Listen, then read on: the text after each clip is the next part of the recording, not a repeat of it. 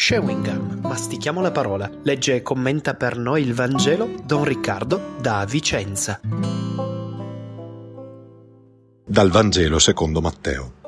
In quel tempo Gesù percorreva tutte le città e i villaggi, insegnando nelle loro sinagoghe, annunciando il Vangelo del Regno e guarendo ogni malattia e ogni infermità. Vedendo le folle ne sentì compassione, perché erano stanche e sfinite come pecore che non hanno pastore. Allora disse ai suoi discepoli, la messe è abbondante ma sono pochi gli operai. Pregate dunque il Signore della messe perché mandi operai nella sua messe.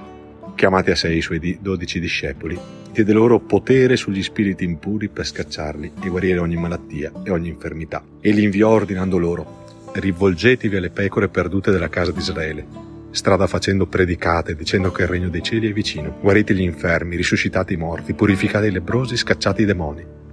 Gratuitamente avete ricevuto, gratuitamente date.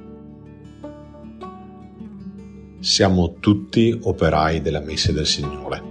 Tutti. Quando ero ragazzo, eh, quando ero in seminario e sentivo questa frase, la messa è abbondante ma gli operai sono pochi, eh, pensavo sempre e mi dicevo, eh, bisogna pregare perché ci siano più preti, più frati, più suore, più religiosi impegnati per l'annuncio del Vangelo, del Regno, per fare le varie attività nelle nostre parrocchie o nei nostri luoghi di vita quotidiano. E più vado avanti invece più mi rendo conto che eh, questo Vangelo, questa richiesta non è solo per i religiosi o per gli addetti ai lavori del sacro, ma in realtà è rivolta a tutti, a tutti quegli uomini a tutte quelle donne che sentono la bellezza, la possibilità di vivere una vita piena.